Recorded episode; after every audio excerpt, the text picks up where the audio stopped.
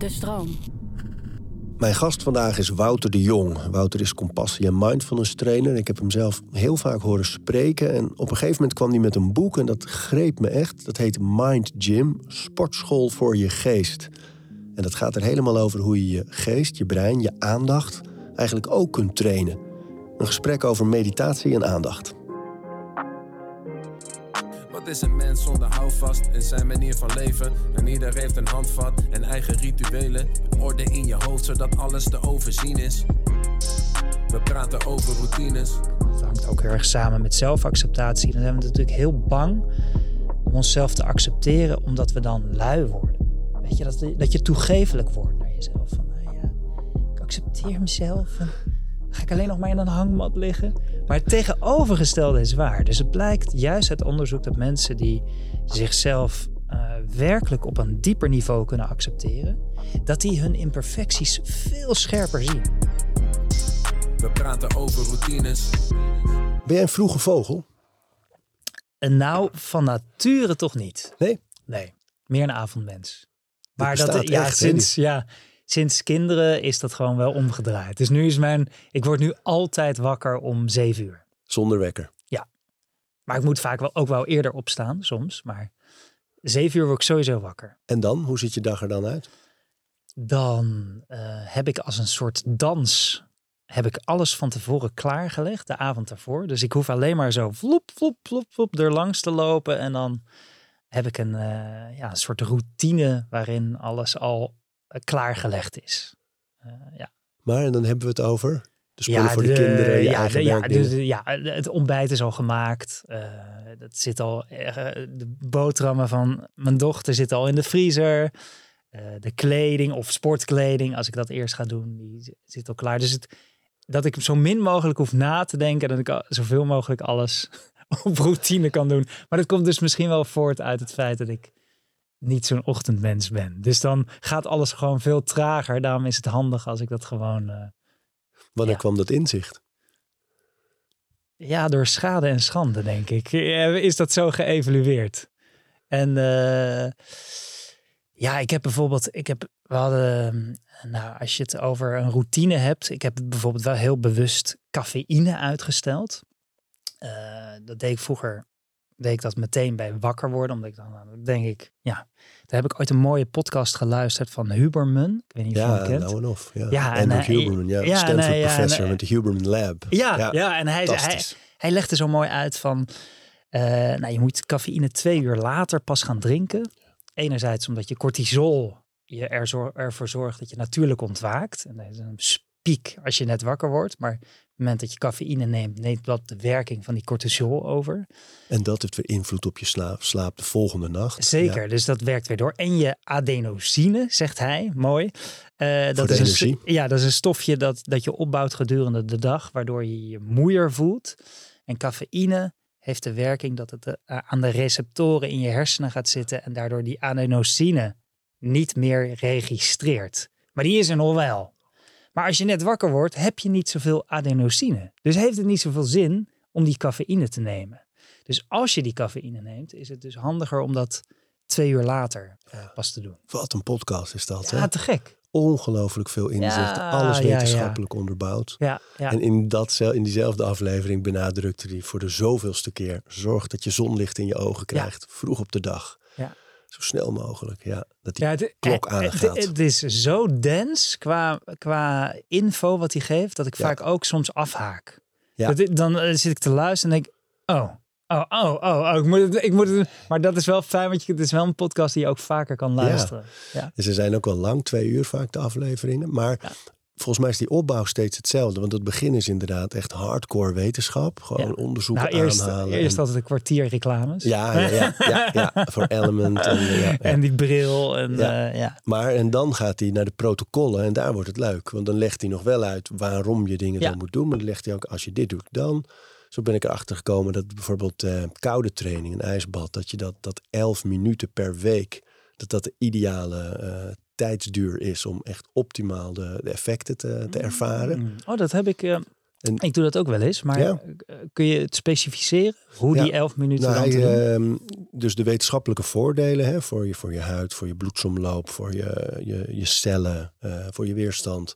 ehm, en voor al dat soort dingen, hè, de, de hormonen. En de, ehm, is 11 minuten per week, maar afgebroken in waarschijnlijk vier, vijf sessies. Dus ik doe bijvoorbeeld vier keer eh, drie minuten. En hij zegt bijvoorbeeld, hij gaat vaak twee minuten. En dan doet hij dus vijf sessies van een goede twee minuten. Dus dan zit hij op 11 minuten per week. Ja. En ehm, Ja, wat, eh, ik, wat ik gewoon als zo'n soort standaard deed. Ik doe een wekkertje en ik doe twee, max drie minuten. Ik zet gewoon dat wekkertje. Ja. Doe er elke dag twee seconden bij of zo. Dus het begint met twee minuten. Ja, progressive Tot, overload. ja, tot zeg maar drie minuten. Omdat ik denk, daarna heeft eigenlijk niet meer zoveel functie. Nee. Ehm, maar gewoon uit, het is dus beter om dat af en toe ook een dag niet te doen. Dus, Ja, ja, en dat heeft met het, het wennen eh, eraan te maken. Dus dat de impact ook kleiner wordt. Net, nou ja, ik, ik vergelijk het dan met dat je koffie drinkt elke dag. Dan wordt het effect Ah. ook minder heftig. ja, En dat was de theorie erachter. En ehm, het maakt dan ook niet uit of het een koude douche is of een ijsbad. Of dus de, de, de echte temperatuur. Of het nou 1 graden is of 8. Maakt niet eens zo heel veel verschil uit. nee? Nee, en de duur dus ook niet. Wat jij zegt is waar. Dat als je dan, weet je, sommige mensen denken, oh, ik moet eh, 10 minuten, ik heb 10 minuten in een ijsbad gezeten. Maakt helemaal niks uit. Het is Ja, een de- leuke overwinning voor je karakter waarschijnlijk. maar eh, wetenschappelijk heb je, nee, dus die, die 11 minuten is optimaal. En een Ah, beetje meer, een beetje minder, maakt niet heel, heel veel uit. ja. En met sauna 58 minuten. Ja? Ja, en dat is dan eh, dus ook weer opgedeeld in, nou ja, noem het vier kwartiertjes of zo, zoiets. Oh, wat Dat is geestig. leuk, hè? Ja. Ja, Ja, en maar hij kan dat dan allemaal natuurlijk fantastisch onderbouwen. En dan hup, in de, in de notes staan alle onderzoeken erbij. En de, Ja. Fantastisch, ja. Maar doe, doe je de douche of een bad? Eh, de douche, eh, ik doe de douche in de zomer en het bad in de winter. Ah, heb je hem gewoon lekker buiten staan ook? Ja, Ja, maar even terug naar je dag. Want we zitten nog, ik vind het zo leuk. Je hebt dat inzicht gehad van ik ben geen ochtendmens. Dus ik moet alles wat een obstakel kan vormen in de ochtend, moet ik weghalen. Ik moet voorbereiden. ja. Welke dingen zijn dat allemaal? Om eens even lekker in detail te gaan nerden hier. ja, dat zijn gewoon hele. eh, kijk, ik, ik vind het ook fijn om nog tijd om meditatie, eh, om, om te mediteren. Doe sowieso altijd één keer per dag, soms twee keer. Maar ik, wil, ik vind het in ieder geval fijn voordat ik de deur uit ga, nog in ieder geval even te zitten. Dus eh, dat heeft gewoon puur te maken met de optimale balans. Hoeveel tijd het kost om me aan te kleden. En vooral hoeveel tijd het kost om achter mijn dochter aan te zitten. Want daar zit natuurlijk de meeste tijd verlies in. Want dat kan ik niet plannen. dat zou ik wel willen, maar dat kan natuurlijk niet. Eh, dus eh, dan weet ik nu ongeveer de balans van hoe laat ik wakker kan worden. En hoe ik nog steeds minimaal dan nog in ieder geval 10 minuten even kan zitten. Voordat ik de deur uit ga. En hoe doe je dat? Want, want hoe oud is jouw dochter? Zeven. Zeven, hè? Ja, die is Ja. net iets ouder dan mijn oudste. Ja. Ehm, ik vind het heel lastig in die ochtend als, eh, als je zo bezig bent met het, die voorbereidingen voor school. Het eten op tafel aankleden enzovoort. Er is altijd tijdsdruk. Ja. Om dan inderdaad nog dat moment te vinden om te ademen of te mediteren of wat dan ook. Maar waar, hoe doe jij? Hoe plan je het? Ja, de, één dus de, de hele goede voorbereiding. Want daar gaat vaak toch best wel veel tijd in zitten. Je weet wel, je snijdt het fruit en ik, hé, waar ligt die aardbeien? Of eh, je weet wel, dat gaat of dit appeltje wat je moet snijden. Dus dat, dat, dat scheelt echt veel tijd. Doe je al die dingen s'avonds al? Alles. Dus ik hoef echt, het kost me, zeg maar, het ontbijt en alles kost me echt vijf minuten of zo. Zo. Tien, tien vijf, à- max tien minuten. Nee, vijf echt. Zo. En, ehm, eh, ja, dus ook het bestek al klaarleggen. Allemaal van die kleine dingetjes. eh, maar dat zit zo in mijn systeem dat ik dat al doe tijdens het, als ik avondeten maak, als ik dat doe, dan doe ik dat meteen erbij. Want dan ben Ah. ik toch al in die Modus. ja, dan zit ik daar al in en dan is het makkelijker om dat meteen samen te voegen. Dan voelt het ook niet. Want als je dan je avond begint en je denkt om half tien, oh, moet ik ook dat nog doen? Dan is die drempel vaak weer zo hoog, weet je? Dat je denkt, ach god. Dus dan kijk ik gewoon, oh, dan zit ik al in die mo- motivatie en dan, eh, ja. En, En, dan ehm, zet je het in de ijskast. en eh, bij haar. ehm, en wat, kijk, zij is nu wat ouder, dus ik kan haar wat meer verantwoordelijkheid geven. Ja, dus ik zeg, mee praten, hè? Ja, Ja. dus dat, dat scheelt gewoon. Dus ik zeg tegen haar, nu zeg ik, eh, als we het ontbijt hebben gehad, zeg ik: Oké, eh, ik breng je zo dadelijk naar school, maar ik breng, ik breng je als jij klaar bent. En doe er zo lang over je. Als je, als je te laat komt, is het prima, maar geef jij maar aan wanneer we gaan. Wauw. En dat kan ik natuurlijk alleen doen op het moment dat ik zelf niet op een afspraak hoef te zijn. Want, maar dan merk je toch dat er bij haar, gelukkig heeft ze dat nu nog, de zenuwen ontstaat van ik wil wel op tijd komen. Dus dan eh, komen we soms wel eens te laat. Maar dat vind ik, een, dat vind ik niet opwegen eh, tegen het leren van je kind om zelf verantwoordelijkheid te nemen om die tijd. en daar, daar heeft ze nu echt al de leeftijd voor. Dus ik, En hoe voorkom je dat er stress daar ontstaat? Want ik, ik merk dat ik net te vaak dan toch in, in die laatste minuten voordat ik ze in een bakfiets gooi, prop, ehm, nog loopt erop, jongens, we moeten nu echt gaan, want anders kan ik niet mee de klas in. Of Ja. jongens, kom op, pak ja, die ja, tassen. Ja, ja, ik herken dat Plassen, ook zo. poetsen. ik herken druk. dat ook zo.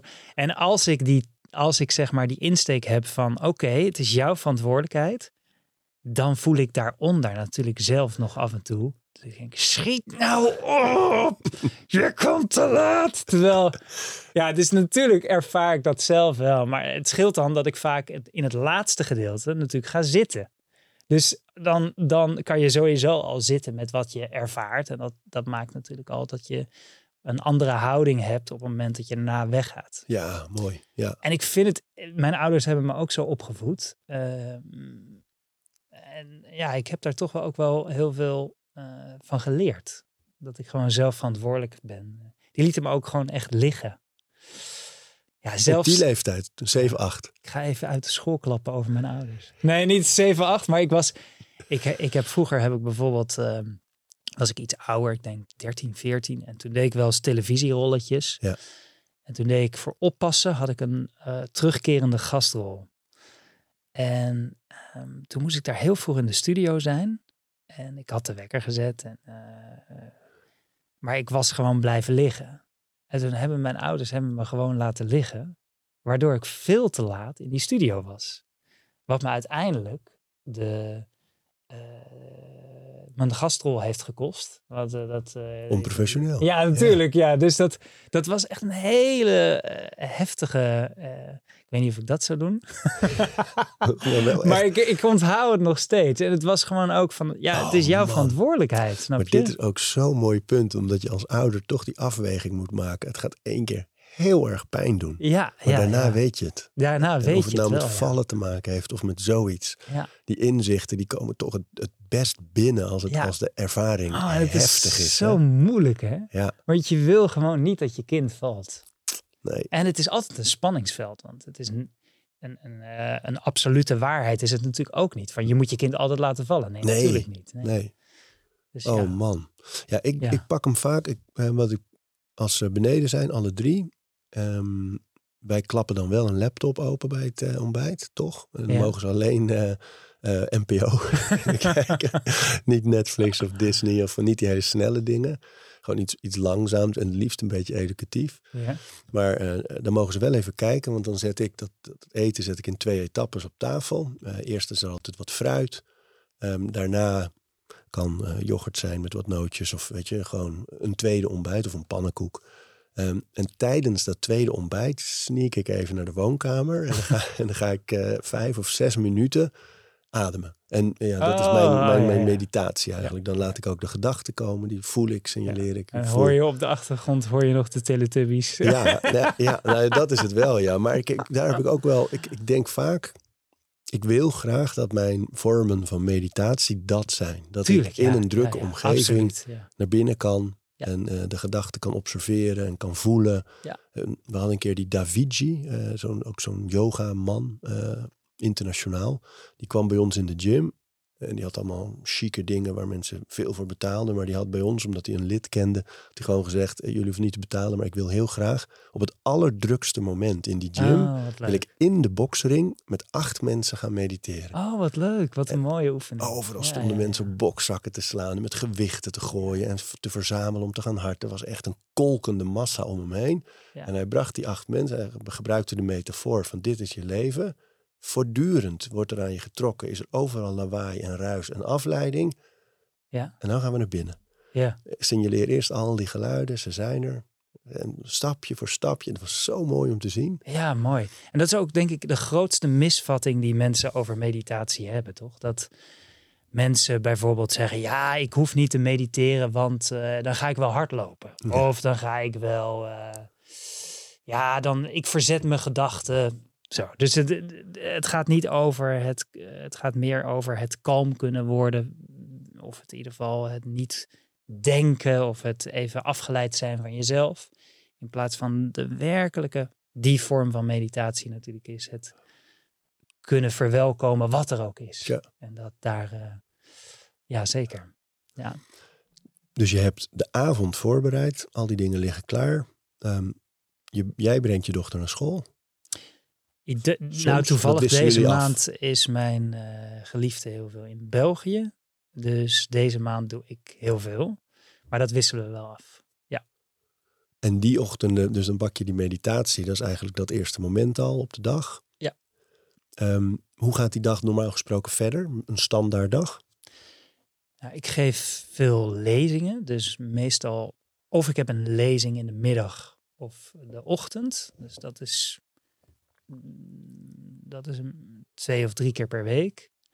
En eh, voor de rest schrijf en maak ik dingen. En daarin heb ik wel een duidelijk, weet ik al van wat mijn concentratieblokken zijn. Dus ik weet dat ik van negen tot ongeveer half elf eh, diep kan concentreren. Dat ik een, vaak een best wel een grote dip heb van 12 tot ongeveer 2. Hoe, hoe kom je daarachter?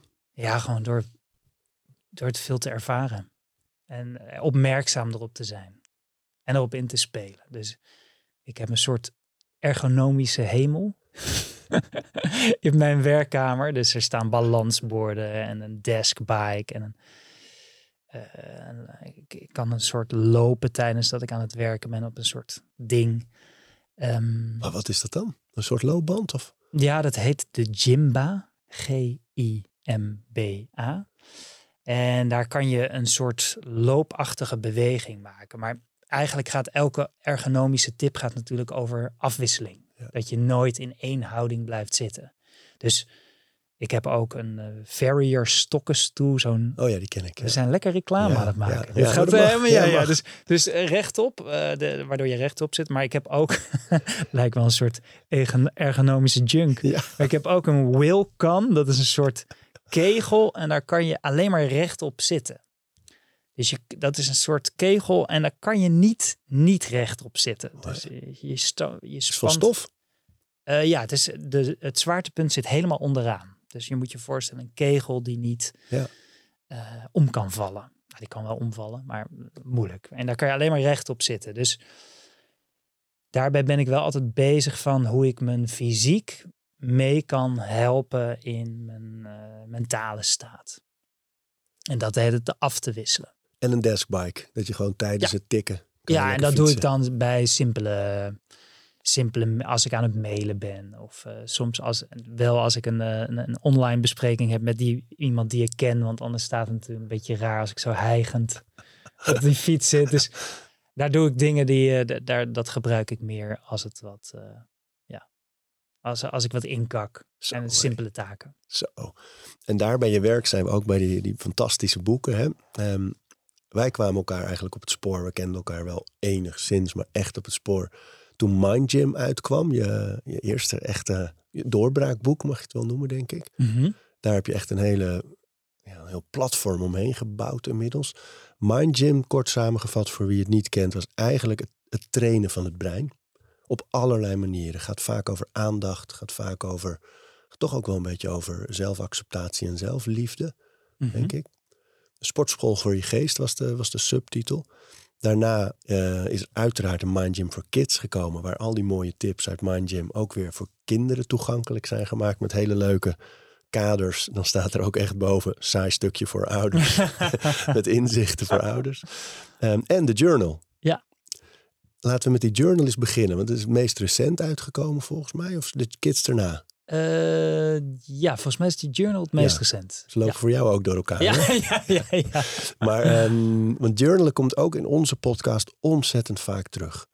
Ehm, natuurlijk met The Artist Way, uh, de Morning Pages, die hele hoek. Ehm, Mhm. Hoe gebruik jij het? Nou, ik moet zeggen dat ik, ik, ik probeer het veel te gebruiken, maar eh, bij mij is vaak de drempel wel hoog om het te doen. Oh ja? Dus ik merk dat ik het vaak meer ga doen op het moment dat mijn stemming naar beneden gaat. Terwijl, dat is helemaal niet nodig. Maar ik merk dat ik het er dan pas vaak bij pak. Als hou vast ook. Ja, als een manier om op een andere manier te reflecteren op wat ik voel of wat ik denk. En dat dat vaak extra inzicht geeft. Of dat ik mijn hersenspinsel op het papier zit en, en zie in plaats van dat het door mijn hoofd blijft zweven. En de momenten dat ik het wel doe op het moment dat mijn stemming niet naar beneden is, ben ik altijd zo blij dat ik het heb gedaan. Maar ik merk dus dat mediteren zit echt in mijn systeem. En journalen eh, zit minder in mijn systeem. Daar moet ik vaak een hogere drempel over om, die, eh, om dat te doen. En dan maak je zo'n boek, dus dan is er wel een gedachte achter waarom het zo waardevol is. Die je soms dus ook ervaart. Ja, zeker, zeker. Dus ons brein is gewoon verliefd op die pen. Weet je, dat is eh, met het schrijven spreek je sowieso meer hersendelen aan. Je eh, maakt sneller verbindingen tussen verschillende inzichten. Mede misschien, oh, mede misschien omdat je dus verschillende hersendelen aanspreekt, meer dan als je alleen reflecteert of praat erover. En zelfs meer dan dat je het bijvoorbeeld eh, typt of, eh, En ja, absoluut. Ja, ja. of op andere manieren dicteert of wat dan ook. Maar het- Zeker. het schrijven is belangrijk. Hè? Ja, en het schrijven vertraagt. Je, je wordt eh, noodgedwongen vertraag je. Het schrijven gaat langzamer dan het denken. Dus je, je hebt een, een vertraging in wat je, waardoor je makkelijker kunt, vaak kunt opmerken welke gedachtegangen er in je omgaan. Ehm, en, ehm, en, en, het is, en het blijkt ook dat het makkelijker blijft plakken. Ja, dus het is inzichten blijven makkelijker plakken. Daar hebben ze natuurlijk wel wetenschappelijke verklaringen voor, maar dat zijn vaak ook. eh, we denken dat het zo zit. Het zijn nog niet hele duidelijke, vaak hele duidelijke, expliciete van het zit zo. Maar bijna al die onderzoeken, die, ja, die, die geven allemaal aan, het is gewoon zo waardevol. Ja, hè? En ik heb zelf heb ik, eh, een tijdje gejournald met ehm, van die standaard journal vragen van eh, waar ben je dankbaar voor? En, eh, ja, vaak dezelfde vragen die terugkeren. En toen had ik zo behoefte aan een, een journalboek. Dus ik had het boek in eerste instantie voor mezelf gemaakt. Ik dacht, ja, wat zou ik nou leuk vinden als ik gewoon elke dag een vraag krijg die me veel meer prikkelt waar ik niet, niet een standaard vraag, maar dat de vraag op zich al een inzichtje meegeeft. Of een andere manier laat kijken. Of eh, omdat een vraag natuurlijk zo sturend is op het onderbewustzijn, is, dat, is de vraag op zich vaak al een, eh, manier om je geest te prikkelen. Kun je een paar van die vragen voorlezen dan eh, als, als voorbeeld? Hè? Want inderdaad, ik denk dat veel Ga jij, mensen... ze, ga jij ze beantwoorden? Ja, Dan Ik zit kijken, ineens in een sessie. nou, dat is leuk, want ik merk dat jij dat vaak doet in gesprekken. En dat eh, best wel veel ook mensen die met jou in gesprek zijn, daar een beetje, nou bang, maar ik heb een paar gesprekken teruggeluisterd die toen Mind Gym uitkwamen, zijn opgenomen. Waar de host soms best wel schrok als jij zegt, maar geldt dat ook voor jou, zei jij dan. Oh, dan, zo ja, ja. en dan ja. gingen ze in algemeenheden verder over. Nou ja, mensen zijn wel. Ja, je ziet vaak dat. En, en onze beroepsgroep. Ja. Leuk. Ehm, nou, ik heb er. Ik even kijken. Stel je voor dat er drie hele boze ideeën van jou aan je sterfbed staan. Zijn heel boos, hè? Welk idee is het kwaadst dat die nooit door jou is verwezenlijkt en uitgevoerd? Zo, hé. leuk. Dus, de- dus het zijn eigenlijk dingen waarvan je zou denken, die wil ik al heel lang of wil ik heel graag. En misschien wel zo graag dat als het niet lukt in dit leven of niet gebeurt, dat, dat het idee zelf daar erg boos om zou zijn. Ja. Dus dat, Die echt ziedend aan je sterfbed staat. ja. Nou, ik ben nu met een vriend ben ik een, eh, een concept voor een, een badhuis aan het uitwerken. Tempel Tempel heet dat. Ehm, en eh, met ijsbaden, stoombaden, sauna en massage. Dus eigenlijk een soort herstelgym. Mhm. Met een abonnement dat moet kunnen bestaan naast een sportschool, studio, dans, wat, wat je maar doet. En waar mensen meerdere keren per week gewoon ook 20 minuten, 30 minuten even komen waar wij het aan het begin eh, voor Ah. ons gesprek over hadden. Dus echt een soort plek, ja, echt een recovery gym. En, gek. en daar ben ik nu volop mee bezig. Maar het zit ook zo diep in mijn hoofd en, en zo verankerd in de rest van mijn leven dat als ik dit niet ga doen en als ik dit niet doorzet nu en doorpak en het Dan ook volgend het jaar ook kwaad idee. van, eh, heb staan, dan wordt het een woedend idee. Oh ja, oh ja. Maar dat is dan op werkgebied. Ja, Ehm, mooi idee trouwens. ja, leuk hè? Ja, ik zou er meteen lid van willen worden. Nou, hup. Ja, vooral die massage. Ik weet niet of die er dan standaard bij zit. Ja, maar- dat, nou ja, kijk, eh, dat weet ik allemaal nog niet. Dus we hebben, zijn nu locaties aan het bekijken, voorzichtig. Ja. En, eh, en het concept aan het uitwerken. Maar het zit al wel, het zit ruim twee jaar al, zo, zit het in mijn hoofd. En praat ik er al over. En nu is het voor het eerst dat ik het ergens zo noem, dankzij, dankzij jouw boze ideeënbeeld. Eh, maar dat helpt mij ook vaak. Ik, doe dat, ik vind dat wel een fijne manier om eh, Ja. dingen tot stand te laten komen. Het is, een vorm van manifesteren misschien wel, maar ehm, dat op het moment dat ik er zo over praat, meer over praat, dan, dan, dan krijgt het ook meer vorm. En zet ik er zelf ook een beetje gezonde druk op. Ja. Merk ik. Ja. Gaaf. En je had het ook over privé. Je zei... Nou, dat, daar, daar zat ik me af te vragen of ik dat daar dan ook heb. Of, of zoiets zou zijn. Ik heb ehm, nu net in allerlei, voor, ook voor een werk, alle, in allerlei onderzoeken gezeten. Waar onder meer onderzocht werd wat mensen vaak denken op dat moment, aan het einde van hun leven. En dat er Hmm. gelukkig heel veel mensen zijn die terugkijken op een gelukkig en goed leven. Maar dat er een heel groot deel van de mensen ook altijd wel iets heeft waarvan ze denken dat had ik nou net anders moeten doen. Mhm, zeker, ja. Je hebt zo'n bekend lijstje van Bronnie Ware. Ja, Ja. Die, die top 5. En dan staat op stipt op 1 van... Ik wou dat ik mijn leven Ja. eh, minder had aangetrokken van de verwachtingen van anderen. Maar meer mijn eigen leven had Ja, ja, geleid. die is één. En dan, ik geloof Twee. twee. of drie is meer tijd met dierbaren toch altijd. Ja, minder hard werken. Ja, ja. Meer contact met vrienden. Ja. Op drie mijn gevoelens uiten. Ja. En eh, vijf staat eh, vier meer contact met vrienden. En vijf staat eh, mezelf toestaan om meer gelukkig te zijn. Je weet wel, dus meer niet Ja. je leven zo laten vullen met piekergedachten waarvan de meesten nooit zullen, zich nooit zullen voordoen. Toen ik over die vraag nadacht, dacht ik, dat is bij mij nu wel aan de hand. Dat we, we hebben drie kinderen van zes en jonger, dus dat vraagt veel tijd. We wonen op een boerderij met een erf en meer dan dertig dieren. Eh, bedrijf groeit. En we verdelen thuis de zorg. Dus eh een van ons heeft het ene dagdeel, de ander het andere dagdeel. Van de jongste, want die is nog niet naar school. Ja, is dan ook de ene dag de kinderen, de andere dag de dieren? Nee, die dieren zijn elke dag en die kinderen ook. Dat is, maar weet je wat het lastig Ik merk daardoor dat wat erbij inschiet, is de, de tijd die nodig is om vriendschappen sterk te houden. Om gewoon te Mm. investeren in goede vrienden die er zijn. Eh, dat was vroeger vanzelfsprekend, want je ging twee, drie keer in de week dingen samen doen. Ja, En nu dat die cirkels elkaar minder vanzelfsprekend raken, moet je echt moeite voor doen. En mijn boze idee daarover is echt dat ik merk dat ik een paar hele hechte vriendschappen deze jaren eh, stevig aan het verwaarlozen ben. Mm. En dat ik dan, vanmorgen kreeg ik een berichtje van iemand die heeft een theatergezelschap, kom je kijken? En dacht ik, oh, ik had hem gewoon maanden niet gesproken. Terwijl het Mm. echt een van mijn beste vrienden altijd is geweest. ja. En daar dacht ik van, ik, ik moet er wel voor zorgen. Dus nu heb ik ehm, ingepland dat ik twee keer per maand een woensdagavond voor zo'n vriendenmoment, voor eten, eh, reserveer. En dat ik elke maand één zaterdag een vriend met ook een gezin of kinderen uitnodig bij ons op de boerderij. Gewoon om, om even lekker samen Oh, te zijn. mooi. Dus heb ik in ieder geval al drie vaste momenten elke maand waarin ik daar weer Ja, tijd in goed kan dat je steken. er meteen de verantwoordelijkheid voor neemt. Nou, dat was wel, dat kwam uit een boek van eh, Rangan Chatterjee. Dat is Rangan Chatterjee, ik weet niet hoe je het uitspreekt eigenlijk. Het is een Brit, Mhm. een huisarts. En met inmiddels ook een heel mooi platform. Dat gaat allemaal over ehm, ehm, happy mind, happy life. Weet je, jouw hoek is die ook echt wel. Ehm, niet geforceerd van het moet allemaal positief. Heel nuchter en wetenschappelijk benaderd. Maar die had een oefening hierover en die zei: Stel je voor, die drie boze ideeën, welke drie zijn het? En wat kun je vandaag doen om te zorgen dat ze minder boos worden? Dat is eigenlijk zijn Mm. oefening. Ah, Dus, ja. dus bij mij was het met die vrienden, dat- is iets wat langer al in mijn hoofd zit. Wat kan ik nou vandaag doen om daar iets aan? En toen heb ik dat bedacht, van ik moet die vaste momenten in Ja.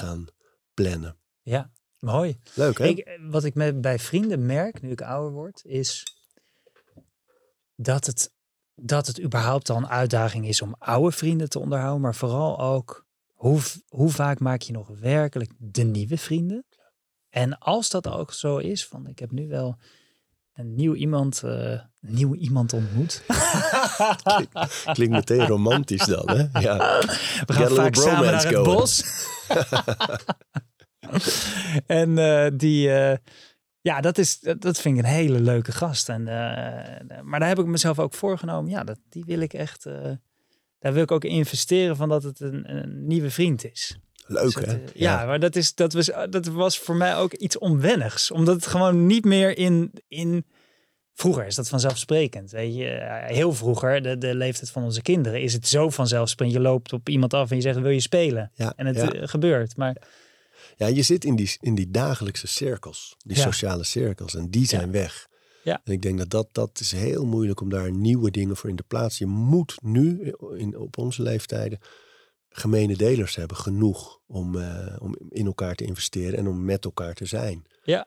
En dat is echt lastig soms om dat te bouwen. En dan merk je ook dat met name bij mannenvriendschappen, dat ze heel vaak gebaseerd zijn op gespendeerde tijd. Mm Van we hebben heel veel tijd met elkaar doorgebracht en daarom zijn we goede vrienden. Ja.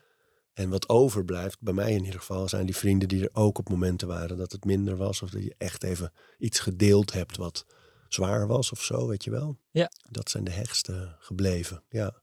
Zeker, ja. ja. Julian Althuizius heeft er een mooi boek over geschreven. Verona heet het volgens mij. Over vriendschap en hoe dat verandert op die leeftijd als je Mm. kinderen krijgt. Hmm. En, eh, en hoe ambities kunnen veranderen. Heel, heel leuk boek. Die moeten we misschien ook uitnodigen, Steven, voor de podcast. Julien. Ja. Maar we zitten bij je boeken. Ehm, dat geconcentreerde werk. Dat vind ik zo mooi bij jou. ehm, dat je heel veel tips en, en inzichten geeft. Die gaan over hoe kan ik mijn aandacht houden bij de dingen die voor mij belangrijk zijn. En of dat nou mensen zijn of werk. Eh, die tips en tricks, zullen we er daar eens een paar van doen die in jouw eigen leven ook relevant zijn? eh? Ja, ja, dus ehm, nou, wat, ik, wat ik zelf heel interessant vind eh, als je het hebt over aandacht. Aandacht heeft natuurlijk heel veel vormen. Je kunt heel eh, gericht aandacht geven aan die selectieve aandacht. Of je aandacht kan heel open zijn. Dat je nou, bij wijze van spreken in die boxring zit. En je helemaal openstelt voor die geluiden met die yogaleraar. En dus het zijn, je kunt je aandacht op heel veel manieren in ieder geval, dit zijn twee duidelijke manieren. Je kunt het gerichter en opener. En dat een belangrijke stap is überhaupt al eh, meer bewust daarmee omgaan om in het moment zelf te bepalen welke vorm van aandacht handig is om, ehm, om te gebruiken. Nou, en eh, een, een ander ding is eh, je woordgebruik natuurlijk. Dat is ook iets wat, wat ik altijd heel interessant vind dat iets wat zo dichtbij je ligt, die stem, dat dat vaak zo onhelder is en onduidelijk en niet zichtbaar. Dat vind ik zo fascinerend. Het, het kwik, de, de kwikzilverheid van je gedachten. Van dieven in de nacht die gewoon weg. Je, je, dat is toch wonderlijk? Dat is toch Het zit zo dichtbij je. Nou, dus eh, met die twee vormen van aandacht, juist op het moment dat je ze allebei traint, kun je ook meer gevoeligheid en helderheid ehm, eh, trainen om die gedachten op te merken. Om daar makkelijker van los te komen, maar ook om soms te kiezen welke gedachten daarin helpend zijn. Dus, ehm, ehm, en, en die gedachten zijn natuurlijk vaak gewoon woorden of beelden.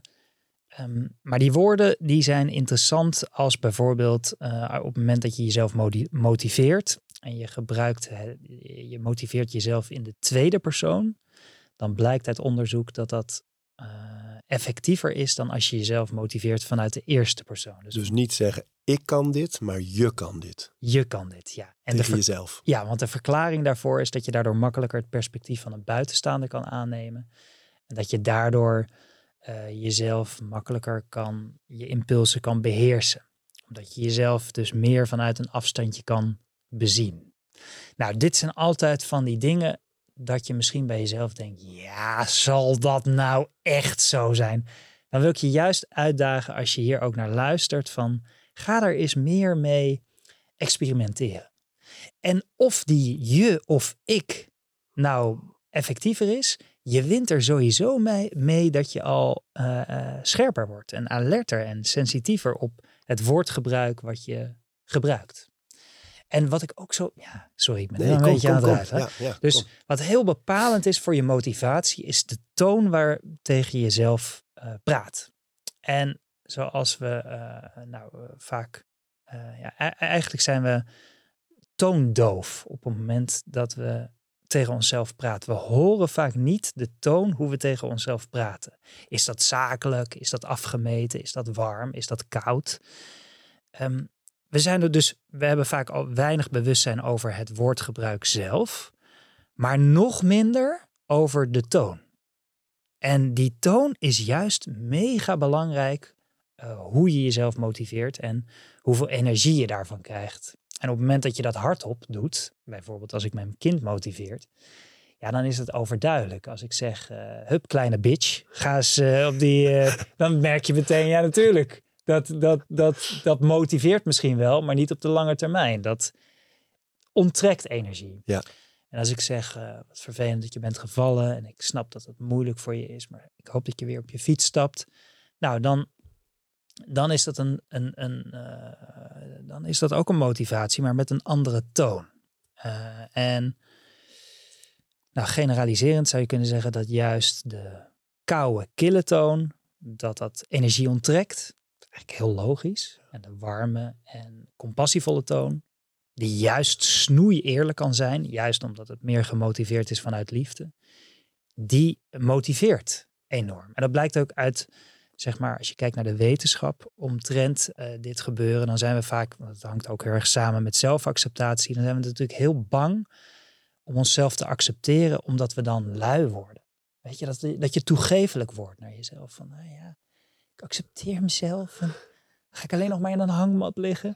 Maar het tegenovergestelde is waar. Dus het blijkt juist uit onderzoek dat mensen die zichzelf eh, werkelijk op een dieper niveau kunnen accepteren, dat die hun imperfecties veel scherper zien. En daar veel meer verantwoordelijkheid voor nemen. Dus eh, bij wijze van spreken, wat jij net omschreef, ik dicht jou veel zelfacceptatie toe, maar je komt een imperfectie tegen, bijvoorbeeld nou, hoe je omgaat met vrienden of hoe je omgaat eh, met jezelf, het maakt niet zoveel uit. En vaak is het schuldgevoel of de zelfkritiek zorgt ervoor dat je in een visieuze cirkel komt, wat onprettig voelt, waar je niet naar wil kijken. Want het voelt onprettig. Je denkt, "Ugh." nou, dus wat is de automatische reactie? Ik ga er niet naar kijken. Terwijl op het moment dat dat meer vanuit die zelfacceptatie is, dan merk je dat er meer mildheid bij zit, waardoor het makkelijker is om te zien en je meer mentale energie overhoudt om er ook daadwerkelijk iets aan te doen. Mooi. Dus juist het tegenovergestelde gebeurt. Je wordt minder lui, minder toegefelijk naar jezelf. En hoe kom je erachter wat die toon is? Want kijk, ik, ik betrap me er ook wel eens op als ik aan mijn teen stoon. Ah, fuck, klootzak. Ja. Of, eh, Ja. eh, nou ja, noem het allemaal maar op. Als ik iets doe, eh, en, en- en- ik schenk appelsap in en het gaat over de tafel. Hè, dom van me. Weet je, waar de Ja. kinderen bij zijn bijvoorbeeld. Ja, nou als je het echt serieus wil nemen, dan is een van de manieren dat je bijvoorbeeld ehm, een brief aan jezelf schrijft. Dat kan, dat is misschien in het begin het handigst om dat vanuit het perspectief van een goede vriend of een goede vriendin te doen aan jezelf, zodat je even een andere manier van, eh, een hersentrucje om jezelf even op een andere manier te benaderen. Eh, en dan schrijf je aan jezelf eh, over iets waar je bijvoorbeeld veel zelfkritiek op hebt. Nou, dat ga je dan uitschrijven. Doe je vijf minuutjes, zet gewoon een wekkertje. En dan ga je vaak merken dat je tijdens het schrijven dat überhaupt al dat die innerlijke criticus juist opkomt. Door eh, dat je uh, gedachten hebt van, eh, nou, geloof je het zelf? Of moet dit nou? Of, of subtieler van, pas als je dit advies hebt opgevolgd, dan pas ben je goed genoeg. En op het moment dat je het dan hebt geschreven, dan is de oefening dat je het voor gaat lezen, hardop. Dat doe je natuurlijk niet in een treincoupé, maar dat doe je gewoon hardop en je, en je, en je luistert dan. Je kan het zelfs opnemen, maar je kan gewoon luisteren. Hoe lees ik dit eigenlijk voor? En durf ik me daardoor ook daarmee te laten raken? En vaak zit er ook een beetje schaamte voor uh, op, op het moment dat je dat voorleest. Of dat je denkt, ja, wat is dit voor, uh, wat is dit voor uh, zacht gedoe of, of niet? Maar dus het is vaak heel interessant om het hardop te doen, omdat je daarmee um, in de ervaring ligt de oplossing. Het is niet iets wat je kunt bedenken. Je hebt gewoon ervaren van, ah, wat geestig. Nu merk ik het, nu ik het hardop doe. Ja, echt hè? Ja. Ja. ja ik, soms ben ik me er ook wel van bewust en dan probeer ik dat ook te veranderen hoor. Sowieso het niet hardop te doen waar kinderen bij zijn. Maar ook dat ik merk, als ik, i- als ik zelf een beetje een over, overweldigd gevoel heb. Dat heb ik de laatste maanden erg gehad. Veel veranderingen, eh binnen mijn bedrijf aan het doorvoeren. eh, was met een boek bezig. Ehm, die verdeling thuis, de school begon weer. Weet je, er, wa- er was veel. Dus ik had het gevoel dat ik het heel druk had. En ik was totaal niet productief. Mm, En echt het overzicht even kwijt. mm. En dan merk ik dat die negatieve self-talk van ja, sukkel, of ah, kom op nou, of dat die veel sterker is en Mm. veel meer eh, gebezigd wordt dan eh, dat ik er lekker productief in zit en ik heb de dingen, ik heb het overzicht en eh, het gaat eigenlijk soepel allemaal een beetje vooruit. Dan is die veel minder. Ja, en dan zie je dat de vergelijking van die yoga-leraar die in de boksring gaat zitten, eh, juist waar er zoveel ruis en herrie is, je zou de vergelijking ook kunnen doortrekken met, juist op die momenten is het dus extra interessant om te gaan oefenen. Juist dan, want als het goed gaat, vaak ja, dan, eh, da- dan denk je, ja hoor, ik, mag er, ik heb bestaansrecht, ik mag er helemaal zijn. Maar op het moment dat je faalt of iets je verliest iets of iets gaat niet zoals je loopt, dan pas wordt het vaak interessant of je jezelf nog bestaansrecht gunt, of je er nog mag zijn. En dan wordt het extra interessant om die oefening op te pakken. Over die innerlijke criticus heb ik nog wel een vraag. Want dat is dan dus inderdaad iemand die ook altijd wel over een schouder meekijkt. Van kan jij dit wel? Dit moet jij misschien niet doen. Of eh, doe het maar veilig. Wat dan ook. Of het is niet goed genoeg. Dat, dat voelt iedereen wel eens, denk ik. Die twijfel of die angst of die zorg. Mhm. Maar die kan je dus toespreken. Dus niet zozeer eh, het zwijgen opleggen van je mag, die mag er niet zijn. En dat begrijp ik uit jouw werk een beetje. Dat je die innerlijke criticus wel, die hoort erbij. Ja. Die mag er ook zijn. Maar hoe kun je daar nou het best mee omgaan? Nou, ik denk dat de, de belangrijkste stap, waar, wat je al mooi omschrijft, is op het moment dat je oordeelt over die zelfcriticus, dan wordt die zelfcriticus natuurlijk alleen maar sterker. Dus op het moment dat je denkt, god, wat ben ik toch een loser. En je denkt, wat ben ik toch een loser dat ik denk dat ik een loser ben. Ja, dan wordt hij natuurlijk mega sterk. Dus de allerbelangrijkste stap daarin op het moment dat je het opmerkt, is enerzijds feliciteren dat je jezelf hebt dat kunnen zien. Want het is moeilijk. Het is al moeilijk om het te zien. Maar ten tweede is dat je jezelf, je kan nog een stap verder gaan door die innerlijke criticus te bedanken. Te bedanken dat hij wil dat je veilig bent, dat je je doelen realiseert, dat je, eh, dat je je verbonden voelt. Maar je mo- moet het zien als een overbezorgde moeder die gewoon om de haverklap roept: pas op, pas op, pas op. Of eh, een bijrijder in de auto die de hele tijd eh, zegt: "S- pas op, pas op, pas op, pas op. Ja, je gaat er natuurlijk niet beter van rijden, maar op het moment dat je ruzie gaat maken, dan beland je zeker in de vangrail. Dus wat je wil is zoveel mogelijk die bijrijder bedanken. Van nou, eh dankjewel. Je probeert me beter te laten rijden. Het is een beetje knullige hulp. Ik zie dat. Maar in ieder geval bedankt voor de moeite. En door, door die dank uit te spreken, is het makkelijker om die eh, innerlijke criticus op de reservebank te zetten. En dat betekent natuurlijk nog niet dat hij zijn mond houdt. Maar het betekent dat je een andere relatie mee aangaat. Ja, dat is echt zo. Want als ik inderdaad wel eens zeg van oké, nou die gedachte ken ik nou wel. Die heb ik nu vaak genoeg van je gekregen. Ja. Ehm, dan is die ook onder controle of weg even. Ehm, misschien niet helemaal weg, maar wel, Ja. hij, hij verlamt me niet in Ja. ieder geval. Ja, je ervaart dan vaak meer, we hadden het net over die eh, gerichte aandacht en die open aandacht. Je ervaart vaak letterlijk meer ruimte in je bewustzijn. Van, het is niet alleen dat nog wat je ervaart, maar je bent letterlijk opener Ja. Voor andere prikkels. En het is één gedeelte in je bewustzijn in plaats van dat het geheel je bewustzijn in beslag neemt. En ehm, nou, een ander ding wat denk ik hiermee samenhangt, maar dat is een andere meditatieoefening. En die bespreek ik, die bespreek ik nooit, die benoem ik nooit zo vaak ehm, in interviews. Eh, maar dat, die, die, die oefening gaat me echt aan het hart. En dat heet metta. Dat is een, eh, wellicht heb je er wel eens van gehoord. Dat heet liefdevolle vriendelijkheidsmeditatie. Hoe schrijf je dat? Eh, metta is het Pali-woord voor liefdevolle vriendelijkheid. En je schrijft het M-E-T-T-A. Ah. Ja, niet te verwarren met me Meta. Nee, nee, nee, nee, het is geen Facebook. Uh, het is geen. Uh, nee, en um, um, uh, het is een hele bekende oude boeddhistische meditatietechniek. En nou, zoals bij al die meditatietechnieken is dat onderhand ook door de wetenschap omarmd. En zijn er heel veel onderzoeken naar gedaan dat het zo ontzettend veel voordeel oplevert. En wat je daarin traint is door middel van wenszinnen een welwillende intentie naar jezelf en anderen.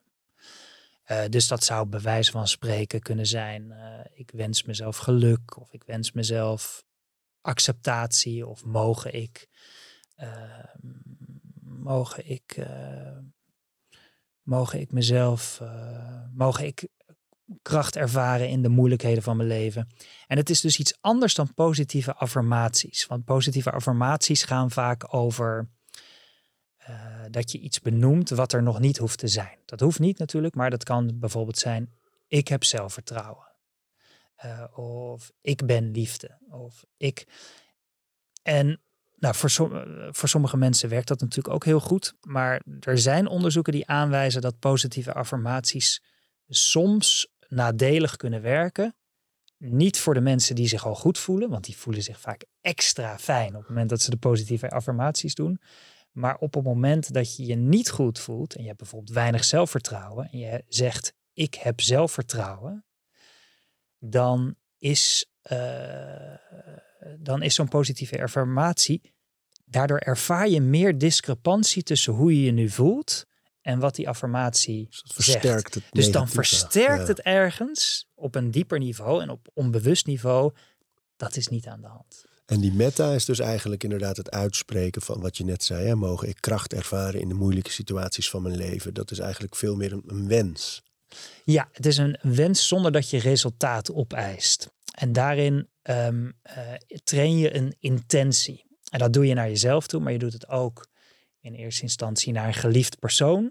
Vaak begin je daarmee, want in het Westen vinden we het moeilijk om vriendelijk te zijn aan onszelf. Dus dan begin je vaak met een geliefd persoon. En vanuit daaruit ga je vaak pas naar jezelf. Dat is gewoon een trucje, zodat je jezelf makkelijker, vriendelijker kan benaderen. En dan ga je vaak naar een neutraal persoon. Dat is al vaak wat moeilijker, want het is saai. En je denkt, ja, dat doe je voor bijvoorbeeld iemand die je vaak achter de kassa ziet of de postbode. Dan ga je naar een moeilijk persoon. Uh, die, uh, moeilijk, uh, die moeilijk persoon die lastig in je leven is. maar je kan dat ook op een bekend persoon doen, dat maakt niet zoveel uit. En dan doe je vaak groepen en dan de hele mensheid. Nou, dit is een. Die wens is, je allemaal dingen toe, dus eigenlijk positief. Ja, en je hebt basiswensen. Um, en het gaat dus niet om het opwekken van een bepaald gevoel. Dus het gaat niet van, oh, ik, uh, ik, voel alleen maar bloemetjes en bijtjes. Maar het gaat meer over het verantwoordelijkheid nemen van de intentie hoe je in het leven wil staan. Dus uh, die gevoelens die komen en gaan. Maar die intentie die je traint, die blijft bij je.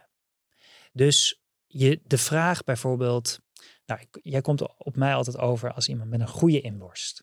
Gelukkig. Ja, en, en um, nou kan je zeggen van je inborst, dat is iets statisch. Ik ben uh, schaal 1 op 10 ben ik een 7 qua goed mens. Maar dat is natuurlijk onzin. Dus het is meer de verantwoordelijkheid die je neemt uh, hoe je in de wereld wil staan. Hoe je hoe je, je inborst wil trainen. Uh, het is maar net de verantwoordelijkheid die je wil nemen, hoe compassievol je in het leven wil staan. Hoe, uh, dat kun je trainen. Dat is niet iets. Natuurlijk, natuurlijk is dat niet volledig maakbaar. En zul je ook een genetische aanleg hebben en een, uh, de omstandigheden waarin je verkeert. Maar een gedeelte is daarin wel trainbaar. En het is maar net de vraag of jij daar de verantwoordelijkheid voor wil nemen. En niet alleen voor de ander, maar ook voor jezelf. Het is uiteindelijk natuurlijk ook veel prettiger om jezelf welwillend tegemoet te treden. Wat we vaak heel moeilijk vinden om een goede vriend voor onszelf te zijn. Ja. Wat, we, wat we zo makkelijk vinden als we bij een goede vriend of bij onze kind, bij onze kinderen, ja, dan is het vaak automatisch. Nog een paar um, dingen die met aandacht te maken hebben. Want ik vond het zo leuk toen wij eerder een keer gesproken hebben, had jij heel veel dingen ook omdat het heel over het telefoongebruik. Hè? Mhm. En één daarvan was om op, op je swipe duim het woord aandacht te schrijven. Ja. Waarom? Ja, de, dus eh, ehm, het is eigenlijk een mini-workout voor je aandacht. Om, want wat, wat we vaak doen is, we, we swipen die telefoon natuurlijk helemaal gedachteloos vaak open. En eh, dan is de oefening dat op het moment dat je het open wil swipen met die swipe duim, dan lees je eerst even dat woord aandacht en maak je daarna bewuste beslissing, swipe ik het open of niet. En of je het nou open swipe, dat maakt niet zoveel uit, maar het gaat erom om het bewust te kunnen doen. Want daar zit vaak de crux van. Ehm, en door dat bewust te doen, heb je een mini-workout voor je aandacht. Ja, mooi. Eh, Een van de dingen die ik eh, toen uit Mind Gym heb overgenomen van jou is om ook naar de, de tijd even te kijken voordat je bijvoorbeeld op Instagram gaat of voordat ik mijn, eh, dus dat ik echt even op mijn telefoon kijk. Nou, het is nu, nu eh 10 uur 39. Eh, ik ga er nu op. Mm. En dat ik dus ook weet dat als ik er pas om eh, 11 uur 23 afkom, dat het echt wel even te lang was waarschijnlijk. Maar Ja, ja. door ook naar die tijd te gaan, word ik me er ook van bewust. Dit is dus iets dat tijd gaat kosten. ja. En ik ben me bewust van de tijd en ik ga het doen. Of ik denk, oké, wacht, Oh, 10 uur mooi. 39, ik ga het niet doen. Maar ik zeg mooi, eigen tip. Ja. Nee. Zo heb ik een keer een programma gemaakt met, eh, met, met Lee Towers. En die wilde het graag eerst zien, want het was met zijn broers en zussen. En dus die kwam bij ons in de edit set zitten. En die, eh, die luisterde zo naar zichzelf daar aan tafel. En, eh, en die stootte mij de hele tijd zo aan van... wat, wat Oh, zegt hij dat mooi. mooi? Wat zegt hij dat mooi over zichzelf? Ja, prachtig. Wat een gouden man is dat, zeg. mooi. Maar en, en nog eens een paar van dat soort dingen. Hè? Van dingen die wij nu veel in ons leven tegenkomen. Die ruis creëren, die aandacht eh, eisen. Terwijl we dat misschien niet fijn vinden. Eh, hoe ga je daarmee om? Ja, qua telefoon heb ik eh, deze week heb ik dat besteld trouwens. Want ik merk toch dat ik meer op mijn telefoon kijk dan ik wil. Ik kijk geen nieuws meer op mijn telefoon, maar voor Instagram kijk ik af en toe ook wel eens voor, omdat het, ja, dat is dan het argument voor werk. Maar dan, dan zit ik er toch weer, zit ik eh, een of andere dom filmpje te kijken. Nou, dus ik heb nu een oude Nokia gekocht. Dus ik heb nu twee telefoons ehm, die ik afwissel. Dus dan staat er één op de flip met zo'n duo sim. En dat, dat, is, ja, dat is gewoon echt, dat werkt echt. Zo joh. En die oude gewoon- Nokia's, waar koop je die nu? Eh, qua, ja, deze heb ik gekocht op, volgens mij op bol.com of Amazon. Oh, kan gewoon dus. Ik heb een Nokia 6300, want we zitten toch in de reclame. D- 6300, Nokia 6300 4G. Nee, het is leuk, de luisteraar van deze podcast waardeert dat soort details. Oh ja, Ja, dus eh, bijvoorbeeld over al die ergonomische dingen, inclusief merk. Ja, dat is gewoon smullen. oh ja. En er zijn altijd wel mensen die denken, ah, daar was ik naar op zoek. En, en nu heb ik een merk, dus nu kan ik het halen. Ja. Ja, nee, dat is juist leuk joh. Ja, nee, ik zou het echt doen. Want het, is, het kost je een paar tientjes. Het is niks. En, het, eh, en, eh, wat je echt veel kost, is de tijd die je kwijt be- bent met die nutteloze surfen op je telefoon. En hoe switch je die dan? Wanneer zit het ene, wanneer zit die in de sim, simkaart in de, in de smartphone Eh, en ja, wanneer dus in de, de duo-sim is, eh, je hebt twee simkaarten met hetzelfde telefoonnummer. Dus je hebt, ik kan op allebei gebeld worden. Alleen je zet één uit op het moment, je kan ze niet, als je tegelijk uitzet, dan raakt hij een beetje in de war. Maar je, je doet gewoon één op vliegtuigstand en die leg je op een plek waar je niet makkelijk bij kan. Eh, en, Dat is altijd de smartphone natuurlijk. eh, ja, ja, ja. Die ja. andere kan niet eens op Ja, vliegtuigstand. maar we, ja, we doen natuurlijk nu zoveel met die smartphone. Dat, Ja. dat je hem toch snel erbij pakt. Alleen met die Nokia, die kan net genoeg. Dus ik heb hem ook uitgezocht op dat je nog wel kan whatsappen. Eh, omdat het gewoon een communicatiemiddel is. Dat je even snel... eh, Oh man, ik denk er zoveel over na de laatste tijd. We hadden hier laatst eh, ook weer iemand. En die had toch WhatsApp er ook helemaal af. Oh, dat was Gwen van Poorten. ah ja, ja. Ehm, Ja. En die had haar WhatsApp er helemaal af. Dus niet meer in groepschats, niet meer in. eh, en toen ben ik erover na gaan denken hoeveel. Ik heb 14 of 15 groepschats. Omdat het Mm. binnen mijn bedrijf, eh, elke groep coaches, elke locatie, die hebben allemaal een groepschat. Groepschat met het management, dan een familiechat, dan de klassen van de kinderen hebben ouderschats.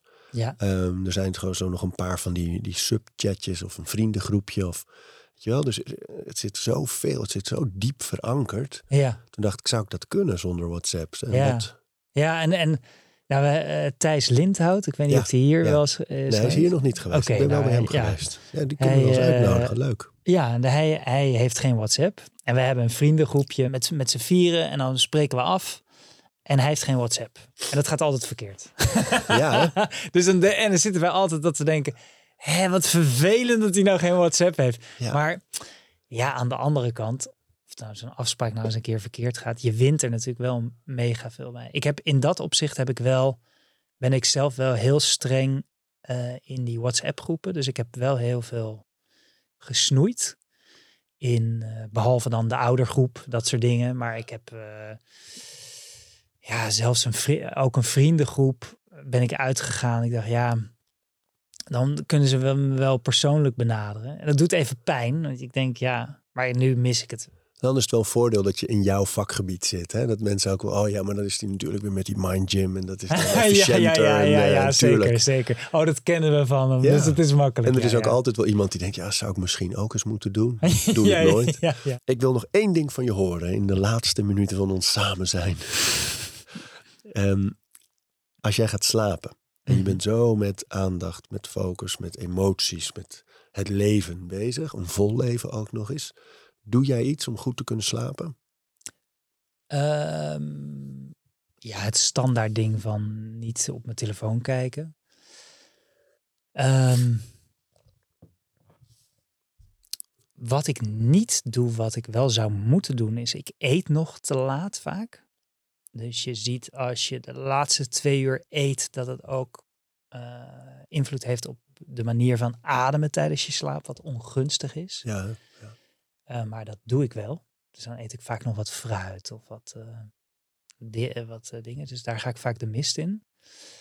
Ehm, maar geen meditatie, geen ademhaling, geen boeken lezen, geen... boeken, ik lees vaak nog wat boeken. En wat ik, eh, als ik, als ik merk dat ik een, eh, dat ik, als ik heel geïnspireerd ben, vind ik het moeilijkste om te slapen. En want dan, dan schrijf ik het natuurlijk überhaupt op als ik weer een idee heb. Maar dan blijf ik zo malen van, oh, ik heb nu dit idee of ik heb nu dat idee.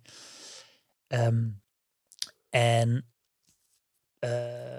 wat ik dan soms wel eens doe, dan zet ik een, een redelijk saaie podcast op. Niet deze dus, hè? maar een redelijk saaie podcast. En dan ga ik gewoon een beetje naar zo'n podcast luisteren. Of ik zet er ook wel eens een sla yoga nidra op. Oh ja, mooi. Maar eh, raar genoeg werkt een slaperige podcast bij mij vaak beter dan yoga nidra. Omdat ik gewoon een soort ja, verveeld raak en daardoor in slaap val.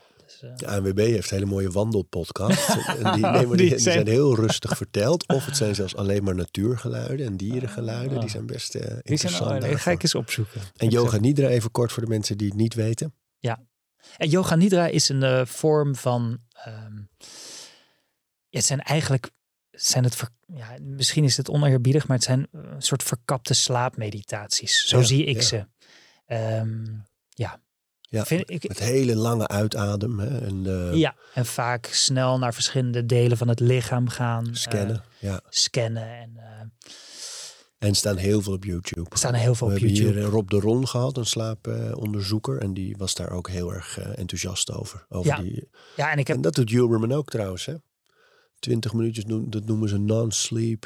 Nou, hij heeft daar een term voor. Maar die 20 minuten of yoga nidra. Of gewoon gaan liggen, ogen dicht. Niet in de diepe slaap komen. Maar wel op de ademhaling concentreren. Mm, ja, Ja, ja, en ik, ja, ik vind het altijd lastig om reclame te maken, maar ik ga het toch maar doen. doe maar. Doe maar. Ehm, eh, er is, eh, ik ben nu heel hard aan het werken aan een meditatie-app. Oh. Die komt bijna uit. Leuk. Dus die komt over. Jij wordt eh, onze Andy. Ja, ja, dat is wel, dat is, dat is wel mijn. Andy vind ik een prachtige, Headspace, ja. prachtige meditatiebegeleider. En eh, Sam Harris ook. Dat is Ja. ook een grote voorbeeld Waking van Up hem. heet die app. Ja, man, die is man, man. prachtige app. Wel next level. Ja, ja dus ik, ik wilde een next level meditatie app maken waar ook eh basismeditaties in staan. Maar er zijn zoveel mensen met veel ervaring eh, die mediteren, die, die bij veel apps eh, toch een beetje blijven steken op een bepaald niveau. Ja. Eh, dus ik heb, eh, het heet waarschijnlijk heet het Mind Gym Meditations. En mijn insteek was ook om het niveau, als je daar, als je daar nieuwsgierig naar bent, om dat ook op te schroeven. Dus dat je, als je dat wil, dat je, je hebt elke dag een nieuwe 10 minuten meditatie. Ehm, nou, waardoor je kunt blijven oefenen met uh, nou, uh, meditatietechnieken die soms wat verder gaan dan uh, Tof. standaard mindfulness app. Of, Vanaf wanneer? Ik denk dat die rond oktober, oh. september, oh, oktober. Dus ik ben al jaren mee bezig hoor. Dus het is, ik heb echt nu honderden. dit najaar is die er. Ja, dus ik, er komt nu eindelijk komt die baby eruit en het heeft zo. Ik wil, ja, ik, ik maar ik ben nog steeds, ik zit er middenin. Leuk, dus ik, uh, ja, dus ik ga zo dadelijk ga ik aan het, vandaag ga ik weer aan de app. Dat is Mind Gym Meditaties. Het boek waar we het veel over hadden was Mind Gym. Dan heb je de Mind Gym Journal om je echt mee te nemen met die mooie vragen uh, om te journalen. En dan heb je Mind Gym for Kids, ook ontzettend ja. leuk, leuk vormgeven met Dylan Hagens ook samen gedaan. Hè? Ja, ja de, de YouTuber. De superkrachten voor je hoofd. En daar Ja. is ook een Dylan Hagens versie, dat is gewoon hetzelfde boek, maar Ja, superkrachten voor je hoofd is de titel. is de titel, ja. Ja. En dan is ehm, eh, de Dylan Hagens versie is hetzelfde boek, maar met een Dylan Hagens saus. Met Ja. extra Dylan grappen en eh, Heel leuk. Fijn dat je er was. dankjewel. Leuk er te zijn. Dank. Thanks. We praten over routines. Dankjewel voor het luisteren. En voordat je weer doorgaat naar andere dingen, wil ik je nog even wijzen op Over Inspiratie. Dat is het mailtje dat ik elke donderdag rondstuur met drie tips. Dingen waar ik zelf veel aan gehad heb. Kunnen producten zijn, artikelen die ik gevonden heb online, onderzoeken, eh, Instagram-accounts, podcasts, boeken, van alles eigenlijk. En ik denk dat je daar zelf ook veel aan kunt hebben. Dus vind je het leuk om dat mailtje elke week te ontvangen? Dan kun je je opgeven op ariboomsma.nl onderaan de pagina. Dan krijg je voortaan elke donderdag in je mailbox over inspiratie.